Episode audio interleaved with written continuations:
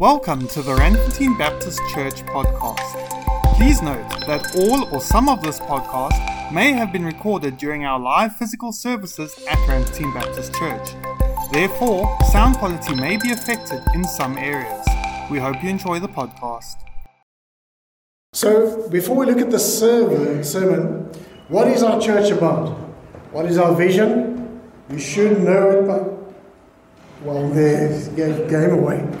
No, go, go. Very simple. No, what do we mean by no? Is that we all need to get to know God personally, not about God, but we need our own testimony. Amen? And then we need to build relationships with each other. Please don't come to church and go out of church. Take a little bit of time to get to know the people in the body of Christ, your brothers and sisters. Then to grow, several areas in which you want to grow, grow to spiritual maturity. There should not be a person in RBC that after being here a while says, I don't know how to pray. Well, if you're growing, you know how to pray eventually. Reading your Bible, things like that. Growing in our care for one another. Right? And then also into a life of service. Find something to do in God's kingdom, service. And then the last thing is to go. We want to reach our friends, our families, our colleagues for the Lord. Invite them to church. Or if you're in the youth ministry, make an appointment for Christy. Uh, she'll go out there and she'll visit them. Amen. But she's not the only one. We all have to do our part. And then develop missional partnerships with mission organizations, and Jade will help us there. All right. Very simple. Go to the next slide. Good. Now, who can tell it to me? It's very easy. What is our vision? Know, grow, and go. Very quickly. You could have been saying, oh, oh, oh. And with the mask, I would have thought you're saying, oh, no, grow, go. Okay, I couldn't tell the difference. So we're looking at our praise and worship series. Last week we looked at praising, worshiping God without words. We say when you just trust God in your storm and you don't do nothing frantically because you're standing still in the peace of God, that over there is an expression of confidence in God. You're worshiping God right there. Psalm 46, verse 10 says, Be still and know that I'm God. Stop panicking regardless of the storm and what your boat's doing. God's got this. Now we're continuing to look at worshiping without words. So 1 Corinthians 10 31 says, Whether you eat or drink, or whatever you do, do it all for the glory of God. Everything we do is for the glory of God. So worship is a lifestyle. When we get together and sing, we're just doing worship a little bit differently. But you may leave the service and your worship takes on a different expression. You know, too often we say worship is for the holy place, the church. When we get together with the holy people, God's people, when we do a holy thing, we're singing to God. What about the rest of the time? Are we not worshiping? Is worship limited to 20, 30 minutes on a Sunday morning? It's not meant to be. And of course, God's word teaches us that. So let me ask you the question Can you worship at work? I can, my place of work. I worship. Your place of work, you may find, hmm, I don't know about raising our hands, singing a song. And didn't you say we should kneel and lay prostrate? What happens if the boss walks in? I'm supposed to be teaching a class. Say, I'm just, just give me a moment, I'm worshiping. You may feel, I can't do that. What about at school? You can't get up in the middle of your class and shout, Hallelujah! The teacher will say, uh, detention, something like that. But that's if we feel that that's the only way to worship at school or work. You know, you can worship at work by being a person of integrity. Stop stealing the office stationery. Be a person of integrity. Work and do your bit over there. Don't be the office, office, office gossip. I dare you to say that three times very fast. The office gossip. When you're at school, don't cheat on your tests. Be a person of integrity. Don't be the one that spreads rumors, e rumors about your friends. Don't gang up on others. Don't look for embarrassing photos and spread those. Be a person of integrity. You know, it's better to get an F or an E, but you did so, should say, honestly, then cheat to get a B, isn't it? What is more worshipful to God? Well, you can say, should there be a choice? Can't I get a B honestly? Yes, you can. So, the what we do, the lifestyle we live, is always telling God what we're doing towards Him, whether we're trying to glorify Him or not. So, one of our keys to our um, vision in our church is no. Now, what does that mean? What are we trying to achieve? What do we want to achieve as a body? We want to help each person develop a daily lifestyle of worship and help each person develop a close relationship with Jesus, with God as their Father, the Holy Spirit as their friend and helper, and with Jesus as their Lord and Savior. So if you're not there, you could be there because God wants you to be there. Amen. So when we look at God's word, there are different ways to worship. Some of it's with words, some are without words. Let's look at what those ways are to worship God without words. There are going to be six ways, but the first one includes words and music. All right? Then the other five, you will see, don't really require words. So the first way we worship God truly is praising God with songs and instruments. Psalm 27, verse 6 says, I will sing and make music to the Lord. There's singing and there's music. Psalm 150, verse 3 and onward says, Praise him with the sounding of the trumpet, praise him with the harp and lyre. That's kind of similar to our guitars. Praise him with the tambourine and dancing, praise him with the strings and the flute. Let everything that has breath praise the Lord. Amen. So I don't know if you're more of a hymn person or a chorus person. And if you feel God should be worshipped with hymns, or hey, hey, hey, hey, let's move on. We're doing choruses now. What is the difference? Well, it's very simple. An old farmer went to the city one weekend. He attended a big church. He came home and his wife asked him, Well, what was the service like? Well, the farmer said it was good. They do things differently though.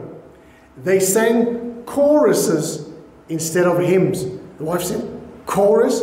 What is a chorus? Well, they sort of like hymns, they're just a little bit different. The farmer said, Well, what's the difference? asked the wife. The farmer said, Well, it's like this. If I were to say to you, Martha, the cows are in the corn, that would be a hymn.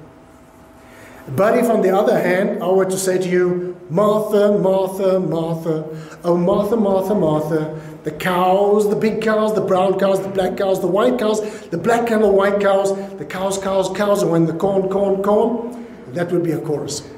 You're saying the same thing to the Lord. It's just a different way of doing it. You know, the French have a proverb. You want to decide about hymns or choruses, the French have a proverb which states, A good meal ought to start with hunger. A good meal ought to start with hunger. If you're hungry, doesn't matter what's put before you, you're going to appreciate that meal. Well, worship starts with hunger. If you're hungry for God and you have a desire to worship God, whether they're singing a chorus or a hymn, it's not going to matter to you. You're here to bless the Lord. So, effective worship, true worship, is praising God with songs and instruments, but not getting too hung up about whether it's a hymn or an instrument, we're beating a drum, or we're just using our voices. The second way we worship God, now we're going to go into worshiping God without words, is personal holiness and obedience. Romans 12 1 says, I urge you, brothers and sisters, in view of God's mercy, to offer your bodies as living sacrifices, holy and pleasing to God. This is your spiritual act of worship. 1 Peter 2, verse 12 says, Live such good lives among the pagans, unbelievers, that though they accuse you of doing wrong, they may see your good deeds and glorify God on the day he visits us. Just as if not everybody is going to be for you as a Christian. Some people are going to be downright opposing you. But he says, you just keep your testimony consistent, keep your lifestyle good and holy.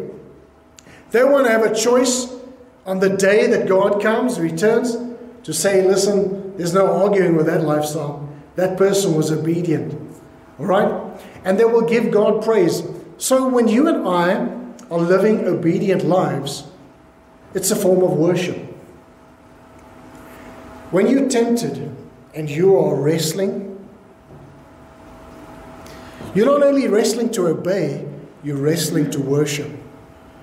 You're wrestling to come out of this encounter with sin and keep your holiness intact, your integrity, your testimony, your conviction intact. You want to say, when I get to church on Sunday, these hands want to be clean. I don't want to be lifting up hands that have sinned before the Lord. I don't want to be slandering people in all the week and gossiping and then say, I love you, Lord. God's going to say, You love me, but you hate everybody else. Can you stop loving me and love everybody else and then come back and love me? From that aspect, worship isn't easy. But you know, the Bible says, Bring God a sacrifice. Sacrifice what you wanted in that moment, and then you obey God, what the flesh wanted. You be obedient, and then you bring God that offering of obedience. The third way that we offer God true worship is using our money, our wealth, our possessions to further God's purposes. So Proverbs 3, verse 9 says, Honor the Lord with your wealth, with the first fruits of all your crops. Then your barns will be filled to overflowing, your vats will brim over with new wine. So he says over there, Honor the Lord, that's bring glory to God with your first fruit. That's the offerings. We don't bring fruit, but we do bring money. The money we bring and the way we bring it is an act of worship. When you bring the first fruit, the whole tithe, it's worship. When you bring what's left over because you were afraid to run out of money, that's not worship. When you and I bring it, and there's joy, and even in the Bible, people had to be restrained, stop. That's worship. But when we have to be put on a guilt trip, that's not worship. So David said in 1 Chronicles 29, verse 3 In my devotion to the temple of my God, I now give my personal treasures of gold and silver for the temple of my God, over and above everything else I provided in this holy temple. So, how much, David? 1 Chronicles 29, verse 4 says, I've given 115 tons of the purest gold. And, sorry, 265 tons of pure silver for the decorating of the walls of the temple. Listen, Bill Gates, Elon Musk and rich. David was rich. These guys, David far outstripped the people of today. And here's the difference about David you don't hear Elon Musk giving billions away, you hear him making the money. David made the money and he gave it to God. Now that's the difference. I wanted to say anybody could be a billionaire, but that's not really true. what I wanted to say is, what I mean is, anybody can make money and keep it. It takes a worshiper to give the money away. It takes a worshiper to give the money away. Can I get an amen? It takes a worshiper to give the money away, to give it first, to give it best, and to give it all that is due. Now we're worshiping. Now we're not saying I love you, we're just letting our actions prove it. Luke 7, verse 4 says, This man deserves to have you do this for him because he loves our nation and has built our synagogue. So here we had a centurion, pretty wealthy man, a Roman officer, good wage, fairly wealthy, good middle class guy. And the Jews said of him, He put up the local synagogue. We were meeting under a tree. We were meeting in somebody's garage every week. We were looking for a place. He said, Let's bring this to an end. The people of God need a building to meet every single week. Sometimes it's cold. They want to be in a warm building. Sometimes it's hot. Let's get them out of the sun. So he built a synagogue. What did he do? He said, I'm not adding a wing to my house.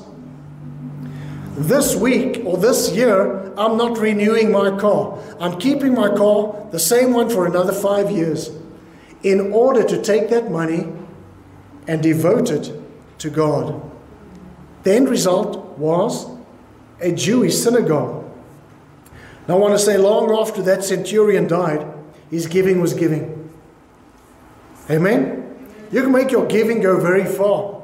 You can take 150 bucks, splash it on a great big, supersized Mac meal, and after an hour, it's gone. Or you can take that 150 Rand and you say, I'm going to buy a Bible for somebody for whom 150 Rand is more like a thousand bucks. And I'm going to donate it through a mission organization. And that person will have the Word of God, their own personal Bible, for the rest of their life. How many times is God going to speak to them, keep them strong through just a simple gift of 150? That's how you make your giving go far. Your worship is continuing testifying about your generosity long after you.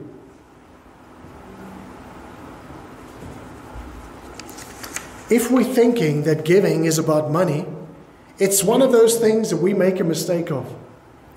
Giving is about worship. Giving is about worship. And when we give, we know it comes at a personal cost to us. Don't think that God is just going to give you so much that you're just going to need to tap in the overflow. Sometimes God is going to say, I want you to make a choice this month. What are you going to do? I want to make your month, this month, purposefully a little bit tight. Because I want you to get to the end of the month and I want you to wrestle with worship or keeping it for yourself. You find the next month will go on, but you've passed the test. Do you understand? They're going to be months like that. And it's not because God is giving, not giving, returning, not returning. It's just God is wanting to give our worship, keep our worship sharp. Embrace those times. The fourth thing, true worship is, is walking in loving and healthy relationships with others. So Matthew 5:23 says, if you're offering your gift on the altar and there remember that your brother has something against you, leave your gift there in front of the altar. First go and be reconciled to your brother or your sister, then come and offer your gift. The Bible says when we are singing to God and we wanting to connect to God, but through our behavior, we've broken our relationships with people. God says, stop, stop. Go and be reconciled to your brother and sister. Say you're sorry. I didn't mean it. Can we start again? Whatever is needed. Then, once you've been reconciled to people, be reconciled to God. It's easy to stay on friendly terms with God. Not so easy to stay on friendly terms with people, isn't that so? But we need to be people who worship God in spirit and in truth, with sincerity. So when we come to our church services and the worship begins, we need to be at peace with other people. It disturbs our worship anyway. So Amos 5:21 says, "I hate, I despise your religious feasts. I cannot stand your assemblies. Even though you bring me burnt offerings and grain offerings, I will not accept them. Though you bring me choice fellowship offerings, I have no regard for them. Away, away with the noise of your songs. I won't listen to the music of your harps. But let justice roll on like a river, righteousness like a never failing stream. You see what was happening then?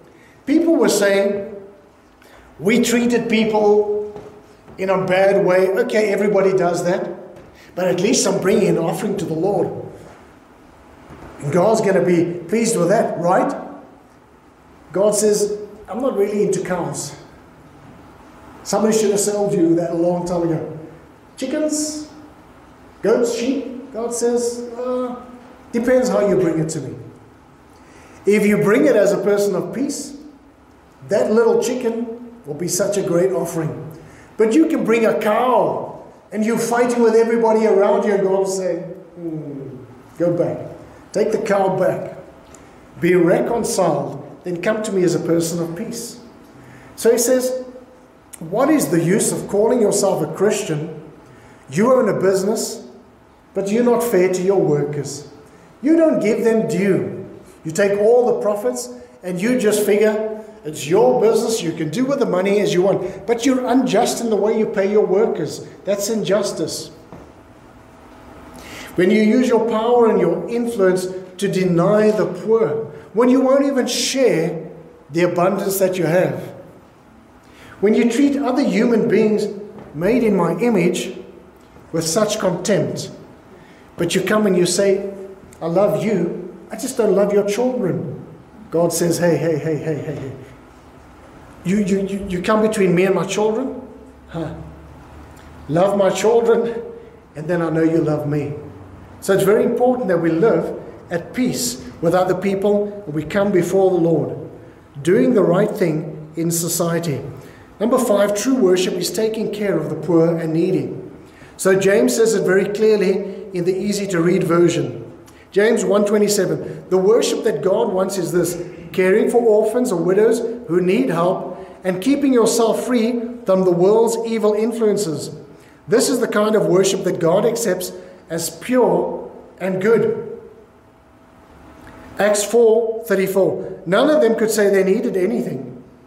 Everyone who owned fields or houses sold them. They brought the money they got and gave it to the apostles. Then everyone who was given, then everyone, sorry, was given whatever they needed. One of the believers, named Joseph, the apostles called him Barnabas, a name that means one who encourages others. He was a Levite born in Cyprus. Joseph sold a field he owned. He brought the money, gave it to the apostles. The apostles distributed. it.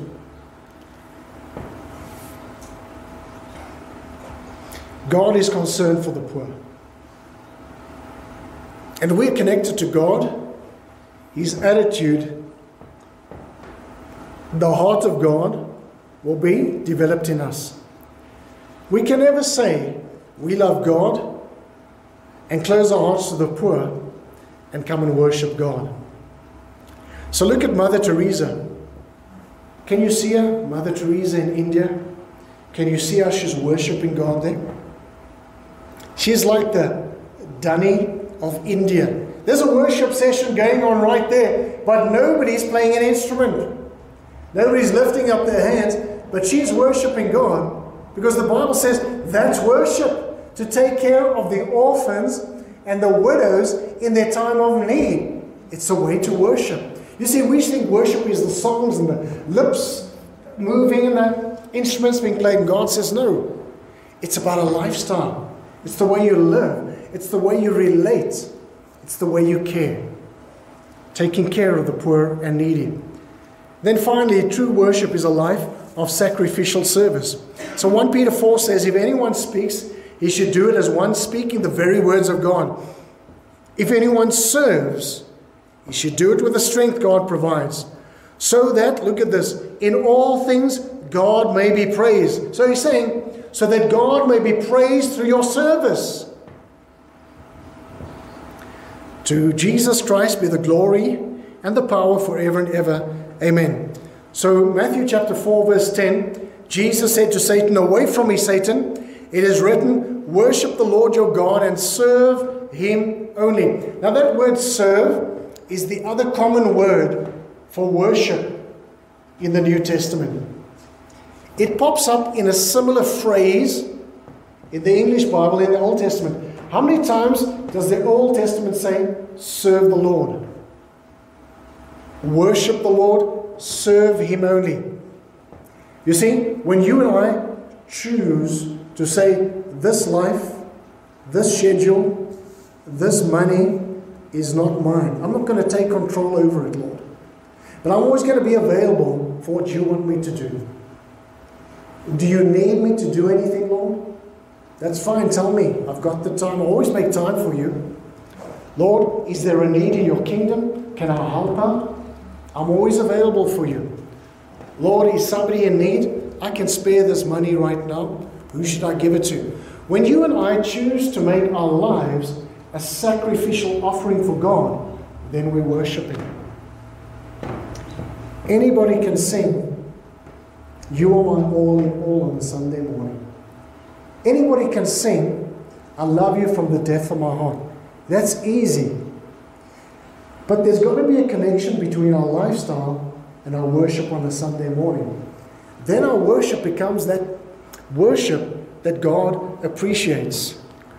You know, our praise and worship team in our church is probably percentage wise one of the biggest praise and worship teams in South Africa.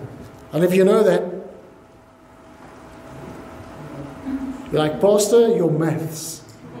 Not good. Let me explain. Dennis plays the guitar. Maybe Vicky was singing, Christy's over there. And that's the worship team, really. Is that the worship team? When Des and Chantal are pouring hot water for you, that's worship going on there. When the ushers greet you and somebody cleans the church before we get you, there was already worship happening yesterday. This place was empty, but Aldi was cleaning the church. Worship was happening. When the Sunday school teachers are preparing lessons in their personal time in the weekend, when they've come home and they just want to put their feet up, but they've got a Sunday school teachers meeting to get to, that's worship. It's a sacrifice they make to give to God. You see how big our praise and worship team is in the church? When somebody, a peewee or somebody is spraying your hands with sanitizer, they say, Bless your Lord. Bless your Lord. That's what's happening there. When Arena comes and counts the money, and in the week she pulls up, uh, I'm here to count the offering on a Friday morning. From there, I'm going to take it and I'm going to bank it. What is she doing? She's not singing, but she's worshiping. She says, God, every Friday you can count on me to count the money and take it to the bank. So we count it, Lord, and I'm going to worship you. You see, God doesn't need people to say, I'll worship you when I get free time. If I get free time, He needs people to say, I will worship you all the time. Now, how many people are waiting for their schedules to free up so they can just have time to give to God. Listen, if you wait for free time, we see you in heaven. All right? We see you in heaven. If you wait until the angel Gabriel appears one night and says, I want you to serve and do this. Man, Gabriel's not coming. Let me tell you, Gabriel ain't coming. He knows your address. God's just, well, you just do what you need to do. If you and I don't serve God, we're self serving. If you and I are not serving God, who are we serving? He's the other guy, I wouldn't like to mention him, but that is an alternative. Listen, the only way to worship God is to make a sacrifice. The only way to worship God is, is God is going to require you to make a choice about something that's close to your heart. And that's going to be your act of worship. He said, Abram, I gave you Isaac, but it looks like you love Isaac more than me. Let me put that to the test. Would you give me Isaac? And the way I want you to give him to me is to kill him. Abraham says, You want him? He's yours. He's dead. Tomorrow, no Isaac. So God says, Brave words, Abram. I'll meet you here tomorrow afternoon. When Isaac's on the altar, I want to see if you're going to follow through. So many people worshiping me with their lips. So the next day, they went up to that mountain. Abraham got away from where there would have been any witnesses, and he was just about to it came down to the 99th second. If Abraham had been a second faster than God, God would have said, Oops, what do I do now? But God is in control. God already had that ram planned the day before, getting ready. But God just wanted to see where his heart was. Aren't you glad that God tests you but doesn't require you to go all the way of making a sacrifice?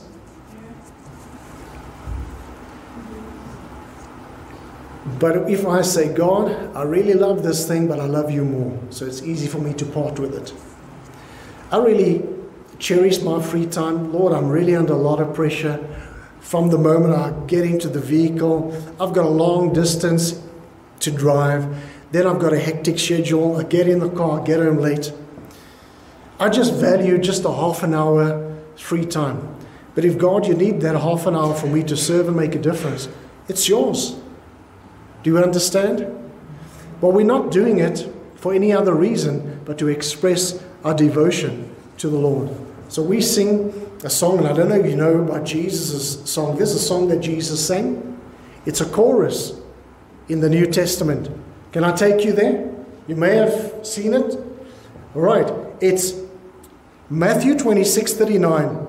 My Father, if it's possible, may this cup be taken from me, yet not as I will, but as you will. That's the song that Jesus sang. That was the chorus to Jesus' famous favorite worship song. He sang it again in Matthew 26 42, just a few verses later. My Father, it's not possible for this cup to be taken unless I drink it. May your will be done. So there's Jesus' favorite chorus line. May your will be done, your will be done, not my will, but your will be done. So does he sing it again? And this is how I know it's a chorus and not a hymn, because he did it three times. Matthew 26, 42. My Father, it's not possible for this cup to be taken. May your will be done. I wonder if that's one of our favorite choruses. Jesus sang it in John 5, verse 13, a different way. I seek not to please myself, but him who sent me. You know, we sing a song, we sing that same song. Our words are, I surrender all. I surrender all. Sometimes it's all but that thing, and other times it really is all. Don't sing that song with reservations in an area of your life. Sing, God, I feel a little bit stretched the way you are asking things of me and the sacrifices I believe, but there's more in me. If you ask for more, I can do it. Because any act of worship is going to be accompanied by grace. Don't ever feel that you need to obey God in your own strength. He'll always give you grace to rise to the challenge. So, what is true worship? True worship is praising God with songs and instruments. We've been looking at that, the actions of the Old Testament, but let's move it to a lifestyle. True worship is personal holiness and obedience, is using our money, wealth, and possessions to further God's purposes. It's walking in loving and healthy relationships with other people. It's taking care of the poor and needy.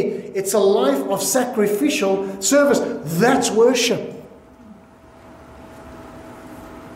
So Justin, called Justin the martyr because he was executed for his faith in 165 AD, just shortly after Jesus, just as the time of the apostles were coming to an end. His life and his leadership in the church helped to shape the lives of many other believers.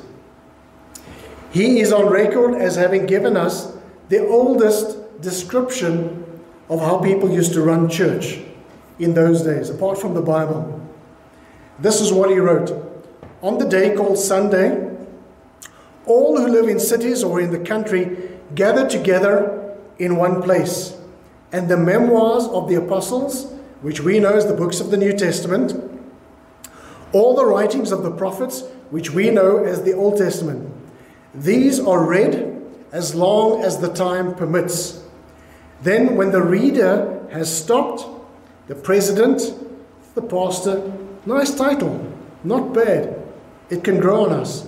But the pastor then says, and he encourages the congregation he says, Now go and imitate these things. See the way they did worship then? They read God's word, then just before they close, the pastor says, Now the things that you've heard, go and live them out. Go and imitate the lifestyle of Christ.